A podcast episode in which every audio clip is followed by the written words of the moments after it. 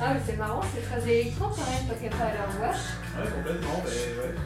Mais des fois, je suis un peu incohérent quand même. Ouais, tu donc tout seul dans le salon. Ouais, c'est ça.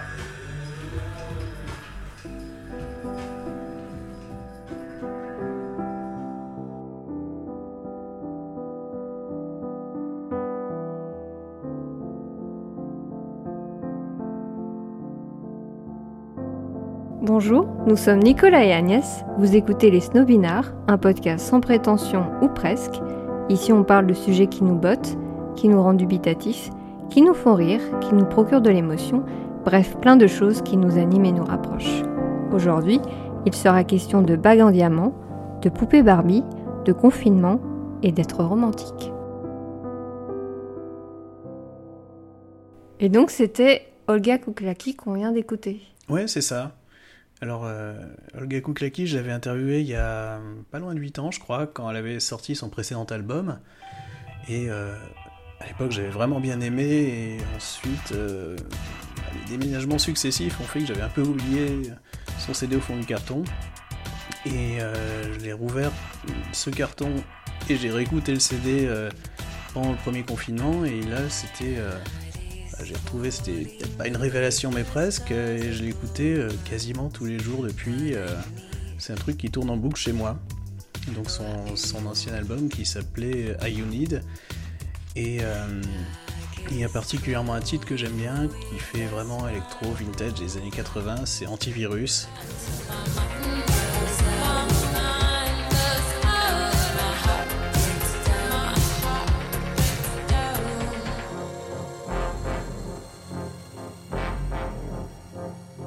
Alors, elle a sorti un nouvel album le 21 septembre qui s'appelle euh, Dusty Diamond. J'espère que tu as apprécié mon accent. Exactement, ouais. Et c'est son, il me semble, son troisième album. Son troisième, ouais.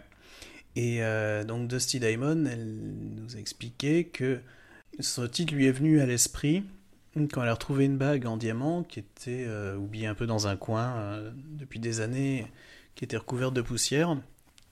Et en fait, la bague avait perdu de sa superbe, de son lustre et de son brillant. Mais euh, pour elle, ce qui était important, c'était euh, ce que la bague représentait comme souvenir et comme émotion. Même si l'objet était précieux, en fait, on se rendait plus compte du, côté précieux à cause de la poussière et, euh, du, poids des ans. Et donc, elle voulait remettre en avant le fait que on se ressente plus sur les valeurs émotionnelles et les sentiments, et du coup, c'est ce qu'elle voulait exprimer dans ce nouvel album. Et donc, elle a, elle a expliqué son, le concept de son album euh, quand tu l'as interviewé dans un café il y a quelques jours. C'est ça. Et en fait, euh, la, la première question que j'ai voulu lui poser, c'était euh, bah, pourquoi elle avait mis aussi longtemps à sortir un album, alors que quand on regarde sa page Spotify, c'est assez impressionnant. Il y, a, il y a des dizaines de titres qu'elle a fait en collaboration avec plein d'artistes. Il y aurait largement de quoi remplir, pas, euh, peut-être 5-10 albums complets. Et du coup, euh, moi, je, me, je me demandais vraiment pourquoi elle avait mis aussi longtemps pour euh, faire un groupe de 10 titres pour constituer un album. Bah, en fait, euh, j'ai passé un- une époque et, euh, où je voulais vraiment essayer de collaborer avec d'autres gens, faire d'autres projets euh, euh, juste pour exploiter euh, mes, mes, mes- sons, enfin mes horizons, etc. Donc, euh, j'ai choisi de travailler avec Kid Loco. Il avait un nouveau projet, euh, donc on a fait deux morceaux ensemble pour son album à lui. Ensuite, euh, ou même avant, je me rappelle plus. euh, j'ai essayé de faire des morceaux plus euh, dance floor, donc j'ai collaboré avec un autre producteur pour faire de, des titres house en Allemagne, qui sont sortis en Allemagne. Et, euh, et puis voilà, dans tout ce temps, moi je travaillais mon nouveau album, hein. C'était euh, c'était vraiment naturel. Enfin, je veux dire, j'ai pas dit, euh, j'ai jamais dit ah bah là c'est bon, le bon moment pour faire un album. J'ai jamais dit ça. C'est juste que j'ai travaillé pendant tout ce temps mon, mon, mon, mon nouveau album. Et entre-temps, je collaborais avec d'autres gens et, et voilà, ça a pris beaucoup de temps. D'accord. Mais je suis heureuse. Et euh, justement, sur le précédent album, il y avait plusieurs collaborations, je crois trois ou quatre, sur des titres. Là, de mémoire, il n'y en a qu'une. Est-ce qu'il y a des... euh, du coup, qu'est-ce qui explique ces, ces différences Enfin, Bah, je pense que, euh, comme, comme je dis tout à l'heure, je fais euh, pas mal de collaborations entre temps. Donc, du coup, euh, je voulais mon, mon propre espace, je, je- voulais mon, mon propre son, mon propre album. Et, euh, et je pense que cette envie de, de collaborer avec les gens, enfin, c'était déjà, euh, comment dire, réussi. D'accord. Et, et c'était déjà fait. Donc, voilà, je. Donc là, c'était plus ouais, des, des titres C'était un euh, peu plus seul. personnel. Ok, en fait. ouais. D'accord. Ensuite, au niveau des sons, je trouve qu'on est encore plus dans des sons presque nightclub sur, euh, que sur, ce, sur cet album. Vraiment, je trouve que tu pousses encore plus vers l'électro. Est-ce que c'est un, un- comment, un tournant que tu veux donner, enfin, ou une évolution naturelle de, de ta musique? Euh, oui, mais quelque part, c'est. c'est, euh, euh, comment on dit en français C'est euh, c'est comme si je vais en arrière plutôt. Parce que mon premier album, c'était vraiment plus électro. Enfin, je vais dire, c'est Get Alive, mon premier album, c'était. euh, justement beaucoup plus électronique, euh, beaucoup plus moins Ouais.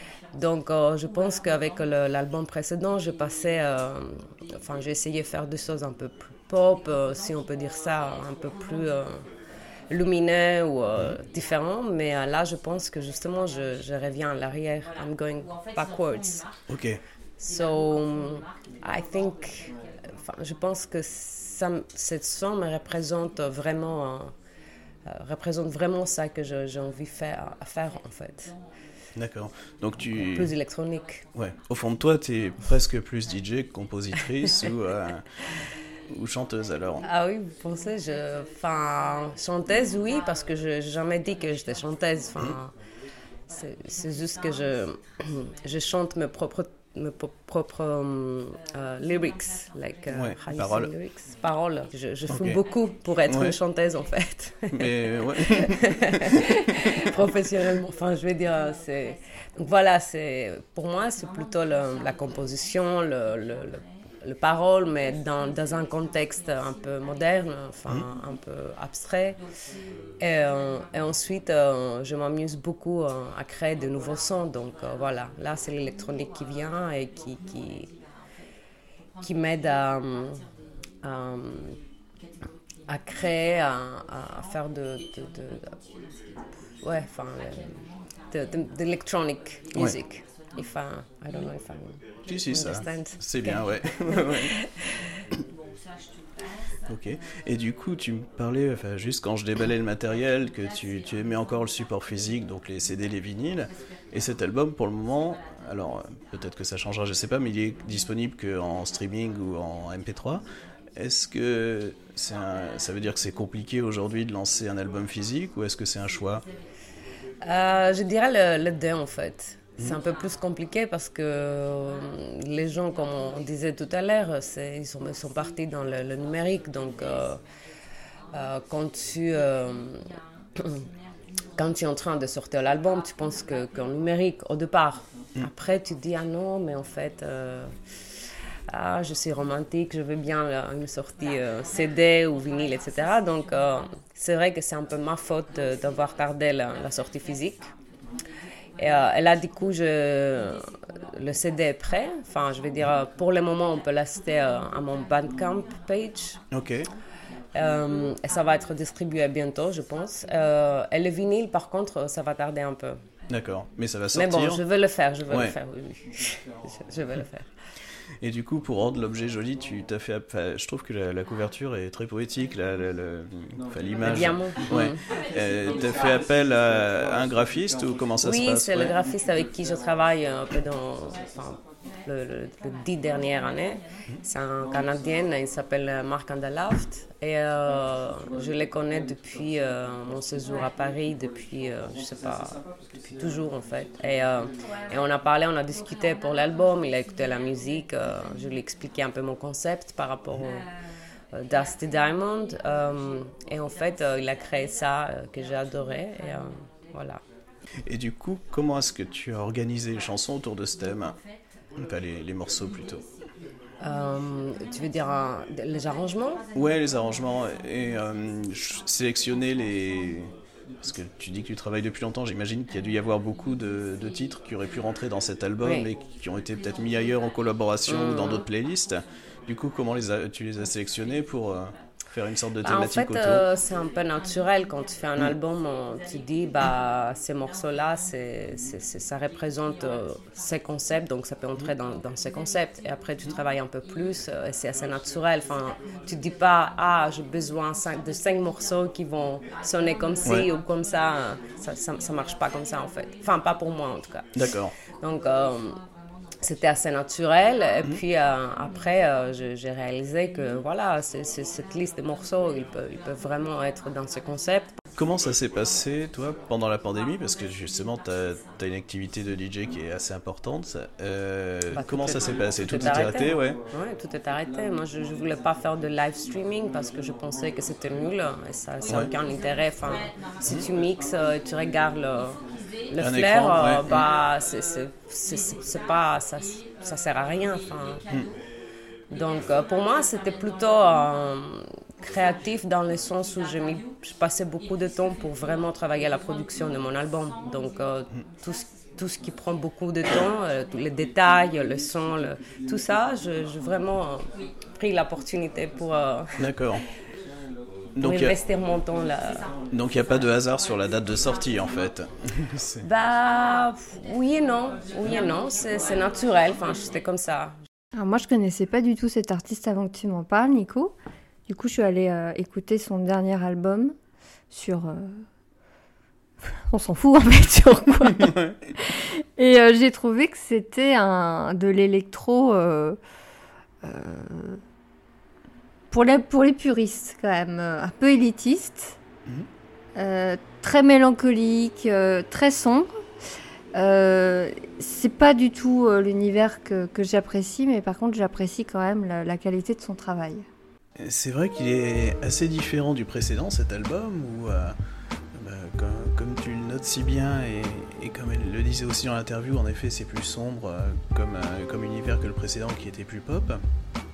Et il y a pour moi quand même trois titres, enfin un groupement de trois titres en plein milieu du, de l'album qui se distinguent un peu, euh, parce que sinon c'est vrai qu'on a une impression euh, Bah, de continuité, ouais. D'homogénéité en fait. Hein.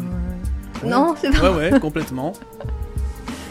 Et euh, euh, justement, dans cette homogénéité, il y a trois titres qui se sortent du lot et qui se suivent. Donc, c'est les, euh, c'est le- les 3, 4 et 5. En le premier, c'est Mansion, qui est un, instrumental pur avec un rythme qui revient assez sans comme ça, qui donne un peu. euh, L'impression, enfin moi quand, je l'écoute, j'ai l'impression qu'on est en train de déambuler dans des couloirs euh, complètement vides d'un bâtiment. Ah, elle, euh, c'est vrai, elle donne. cette artiste, elle. c'est pas qu'elle impose, hein, mais elle suggère fortement un environnement. Ouais, c'est vrai qu'on se sent euh, enveloppé par la musique quand on l'écoute dans un salon et qu'il n'y a, aucun bruit autour. C'est euh, c'est assez prenant. Et justement, le deuxième titre après Mansion qui suit, c'est Riddle, le single, où là, pour le coup, elle met en avant sa voix, mais euh, ça s'efface presque à un moment derrière l'arrangement qui devient ouais, cyclique encore et prenant presque. Enfin, on, a l'impression qu'on pourrait rentrer en transe avec ça, tellement le, le- le- fond sonore en impose.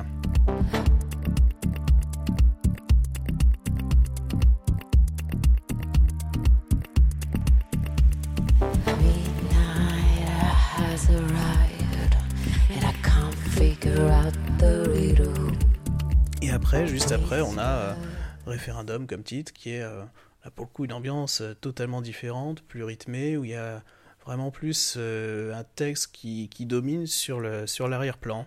Donc pour moi, il y a ces trois titres au cœur de l'album qui, euh, qui, qui, sortent vraiment du lot et euh, qui, qui cassent un petit peu l'homogénéité presque, le côté presque monotone de tout l'ensemble. Moi, je connais pas beaucoup de d'artistes féminines qui font de font de l'électro. Je me trompe peut-être. euh. Ah non, pas du tout. Au contraire, c'est. Enfin, on en discutait avec Olga Kouklaki après l'interview, un petit peu euh, comme ça, en, en finissant de, de boire nos cafés. Et elle me racontait qu'il y avait tellement peu de femmes dans l'électro que Barbie, donc la fameuse poupée Barbie, Mhm. ils ont lancé une poupée productrice de musique parce que elle me disait qu'il n'y avait que 3% de femmes parmi les producteurs de musique. Et donc, ils espèrent, avec cette Barbie, susciter des vocations comme ça. Raconter aussi que quand on lui proposait un set, euh, pour une soirée, forcément, à chaque fois, le salaire était moins élevé, mais pas un petit peu moins élevé, énormément moins élevé qu'un homme, euh, même à style musical équivalent et renommée équivalente. Donc il y, a vraiment, euh, il y a vraiment encore du boulot avant que, que les femmes s'imposent dans l'électro.